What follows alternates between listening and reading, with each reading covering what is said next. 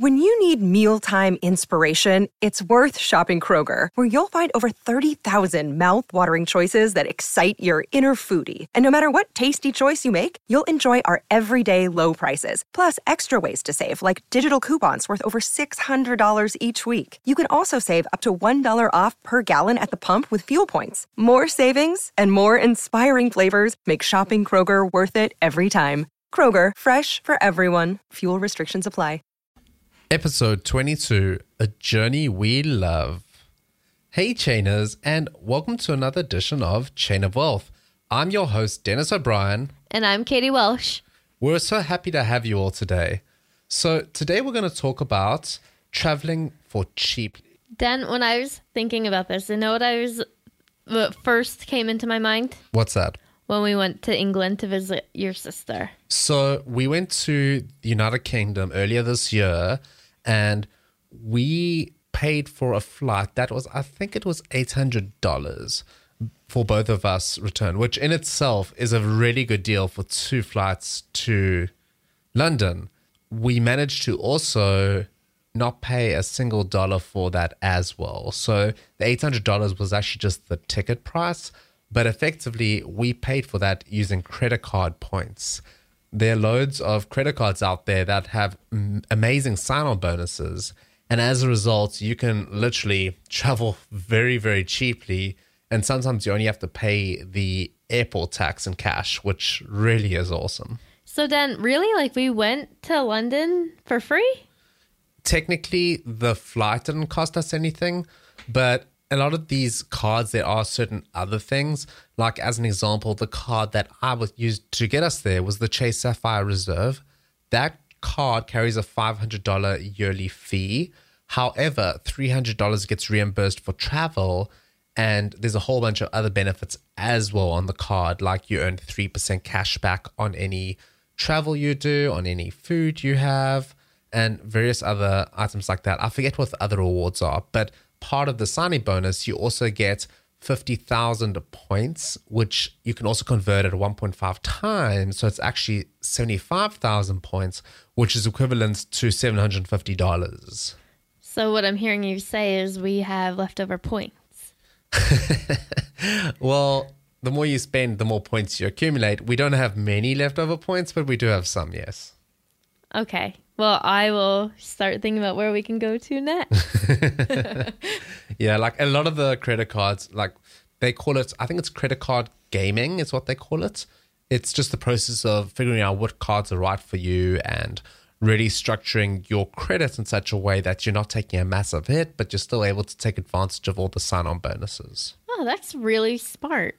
Yeah. So if you have a lot of credit cards, it's great because the average age is high and you know you don't have to worry too much about anything else.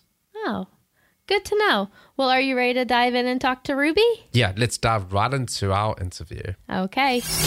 Welcome to Chain of Wealth. Here's your host, Dennis, inspiring you to begin your journey of financial freedom.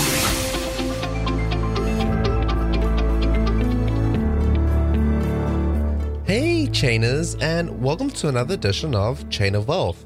Today we have Ruby Escalona with us. She is the main blogger of the website A Journey We Love that documents achievements with her husband, Peter.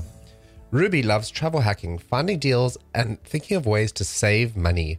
Originally from the Philippines, she moved to the United States to pursue an employment opportunity. She now lives in Jacksonville, Florida, and has been to more than 20 countries in 16 states.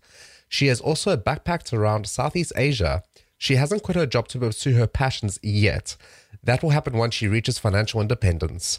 Welcome, Welcome Ruby. Ruby. Oh, hi. Thank you. so, um, I think you covered most of it. I'm Ruby. I live with my husband, Peter. We live in Jacksonville with our little dog, Rosie. Um, so, at the age of 21, I was sent to the UK for the first time ever. And that was my first foray into expat life. And I realized, like, hey, I could do this. I could live abroad on my own.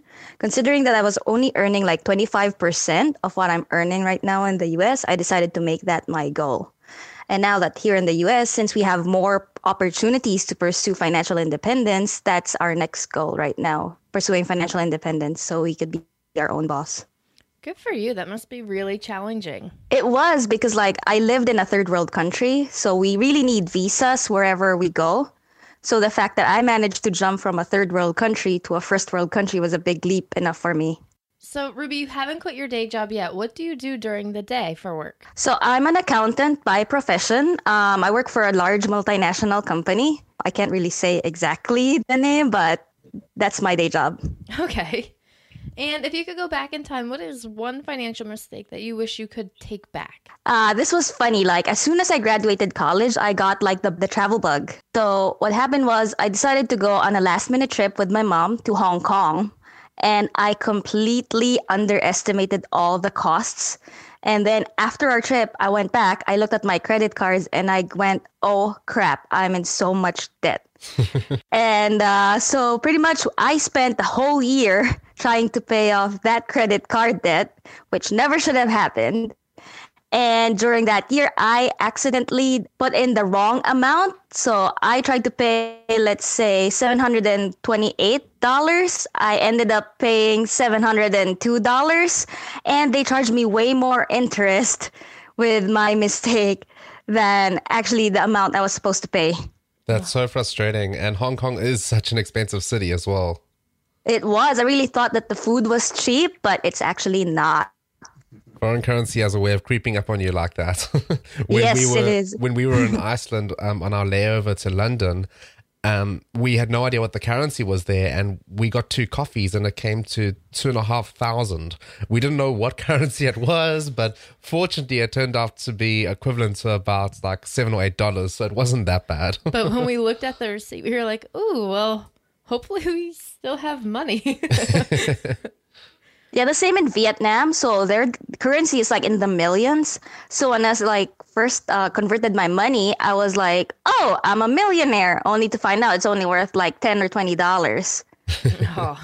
It's crazy. So on your website, you published a journey we love that you and your husband Peter have reached a net worth of a quarter of a million dollars.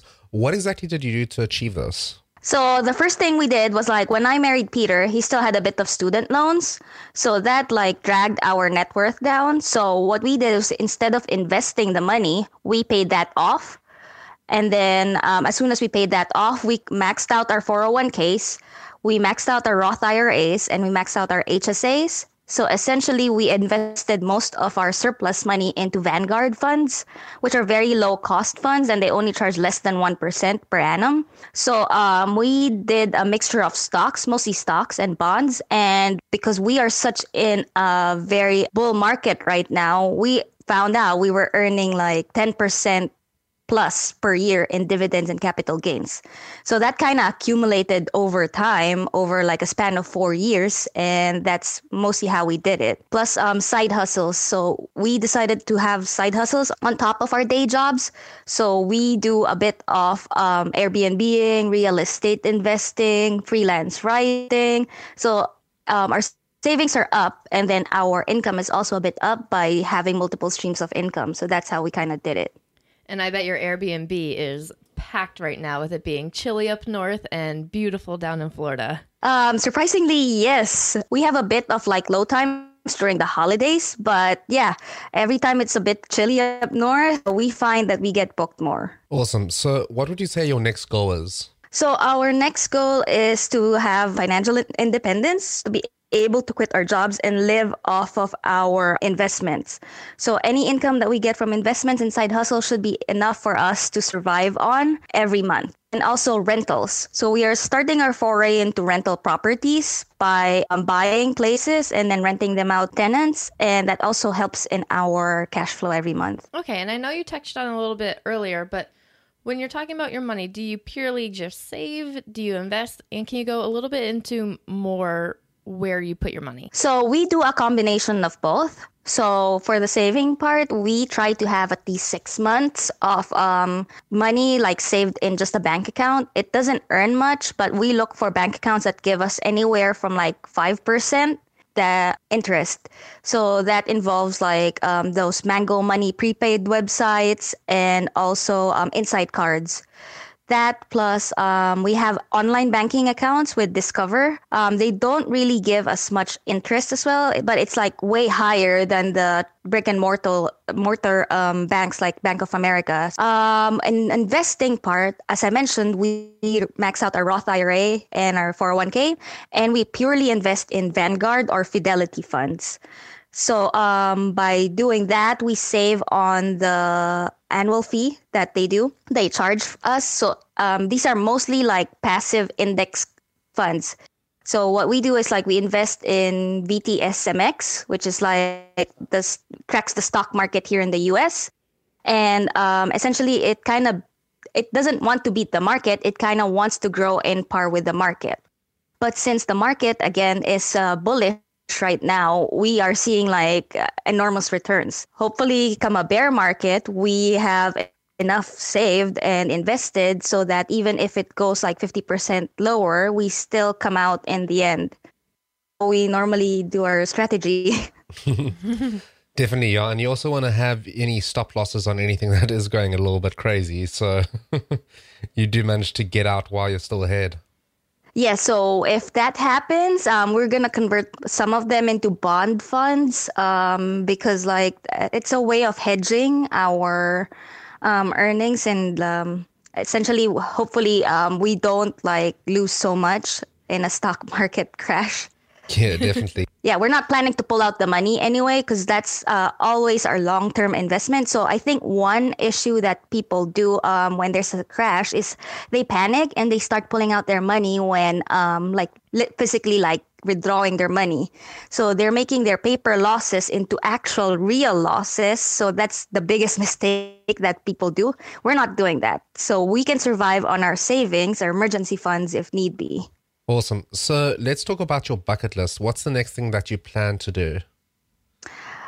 Oh, so um, I did skydiving like two years ago. That was a big one. We don't really have big plans for our bucket list right now. Maybe swimming with sharks in Belize. Because uh, we have a trip planned next year for Belize. And uh, from what our friends say, you can actually swim with sharks. Like, not in a cage, like literally swimming with them.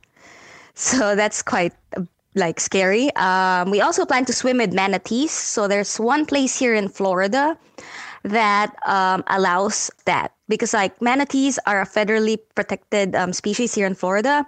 You can't really touch or harass them, but in this like river, Crystal River, it's called, um, you can swim with them. They can touch you, but you can't touch them. So if they're very curious enough to like come close to you, they can like sniff you and like play around with you, but you can't touch them back. So that, I think that's pretty cool. That would definitely be very cool. I never went to Crystal River personally, but I've had a lot of friends that went and they said that is absolutely incredible.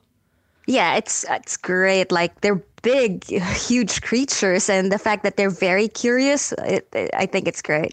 Right. So you did a lot of traveling last year and you saved about $6,500. How did you do that? Um, so that's a mixture of airline um, points and hotel um, points that we used. So um, I don't know if you've heard the term churning. So what we do is we actually take turns into applying credit cards, reaching the um, minimum spend, and then getting the sign up bonus. So, for example, um, the Chase Sapphire Reserve card, it gives you like 100,000 Chase points if you spend like $4,000 in uh, three months. So, um, they give you like that 100,000 points is worth like a lot of hotel points if you transfer it to Hyatt, or it could be worth like a few trips to the Caribbean if you transfer to British Airways. So we're a bit lucky because like we live in um, Florida to Miami if need be. And Miami to certain parts of the Caribbean is only like 7,500 points one way. So it's 15,000 points round trip. You use that 100,000 points, that's a lot of like round trip flights from Miami to, let's say, other Caribbean countries. On top of that, we have the Southwest Companion Pass. So essentially, that's like the best deal in airline points where one person, let's say Peter, has the companion pass. He has the he can designate me as um, his companion. So what he does is he books a flight to say Belize. He pays uh, only the points, which is like six thousand points round trip, plus the taxes and the fees, which is like seventy seven dollars. And then he goes, okay, I'll book a flight for my companion, and he just pays the taxes and fees for me. So That's essentially, really we are flying. Yeah, we're flying to Belize by paying only 145 point um dollars and 5,800 points. So that's how we save the most. Oh, and the hotels like um last year we um the bonus for the Hyatt card was two free nights anywhere in the world. So what we did was we used those points at an all-inclusive resort in Jamaica. It's called the Hyatt Zilara in Montego Bay. So that covered for like three days of food, drink, booze, and uh, desserts, and also the accommodation. And it's just based from this one credit card. So that saved us a lot of money. What a pleasure. That's awesome. Yeah, it's amazing. We love that Hyatt card. On top of that, every single year they give you one free night in like category one to four. So that's how we kind of use those cards. Fantastic. Chainers, we're just going to take a quick break and then we're going to dive right back into the value link round. Chainers, are you looking to earn some extra money while you sleep? Head over to chainofwealth.com slash Airbnb.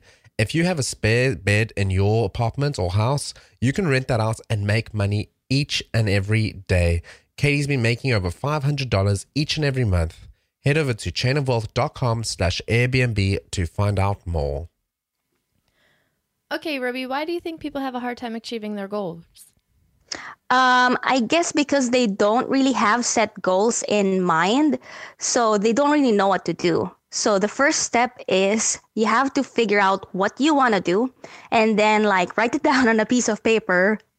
Um, you have to kind of repeat it again and again to like put it to heart that I want to do this. Like let's say I want to save twenty percent of my salary. You're not gonna be able to do that if you just say, "Oh, I kind of want to do that." But if you really put it to heart, make yourself accountable for it, tell your friends that you really want to do it, then that means that you're more accountable to doing it because of the pressure from um, other people and you delivering your goals. So I guess, yeah, people lack direction in actually doing it. Yeah, and I can relate. When when I tell somebody I'm going to do something, then I'm committed. I have to do it. Yes, because it's part of peer pressure, right? So if like people found out that you never delivered on what you told them, they're like, oh, they get disappointed, and you kind of don't want to disappoint people. Right. Do you have any books or other podcasts that you recommend? So I love Paula Pant's podcast. So if you um, are actively chasing like real estate investments and financial independence, um, her podcast is one of the best because um, her goal is like you can afford anything but not everything. Like sure, you kind of want to be like financially independent, but you don't want to deprive yourself into on on your goal to financial independence.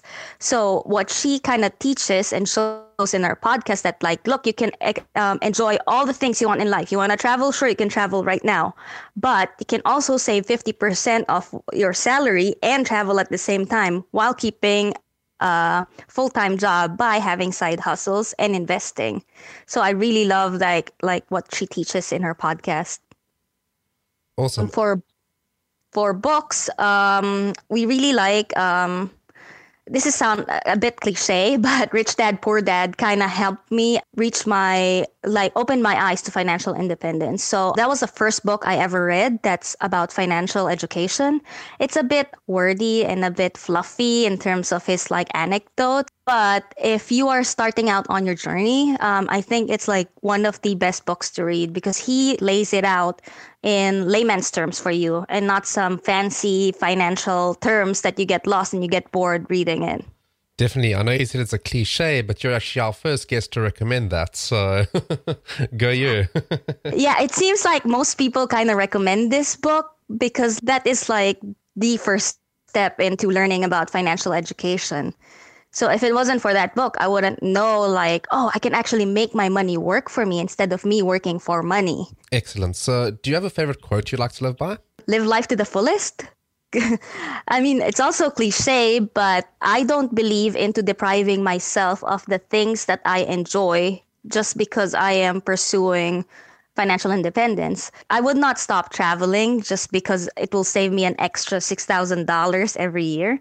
Um, I, I would not stop eating out because it would save me like $100 per meal. But it's like that little joys in life that you that make you happy. I mean, you really don't want to live your life super deprived and get up frustrated, get very frustrated, and end up abandoning your goal completely.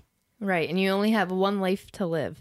That's true, and you never know when you're gonna kick the bucket. Sounds morbid, but you just don't know, right? right. How can our listeners get in touch with you? So um, we're online most of the time at Facebook. They can follow our website, um, A Journey We Love, and um, I'm also very active in Twitter.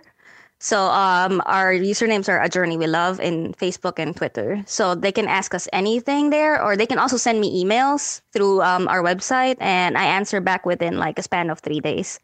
Fantastic. Ruby, do you have any other last parting piece of guidance for our listeners? And then we'll say goodbye. Oh, okay. Um, so, um, guys, just make sure you have a goal in mind and just follow on through. Once you start reaching your goals, just make another goal. So it's very easy. Just keep to yourself. You just need a notebook. I'm a very old school. If you're not, you could use your phone. Just type in what you want. Look at it a single, like every single day, and then when you put it into heart, then you'll definitely like reach it. Chainers, we've been hanging out with Ruby Escalona from A Journey We Love. Check out her website at journeyWeLove.com. There's loads of awesome travel advice and other financial advice on there, and it can really add some value to your life. Chainers, if you enjoyed this podcast, don't forget to subscribe, rate, and review. Catch you on the flip side.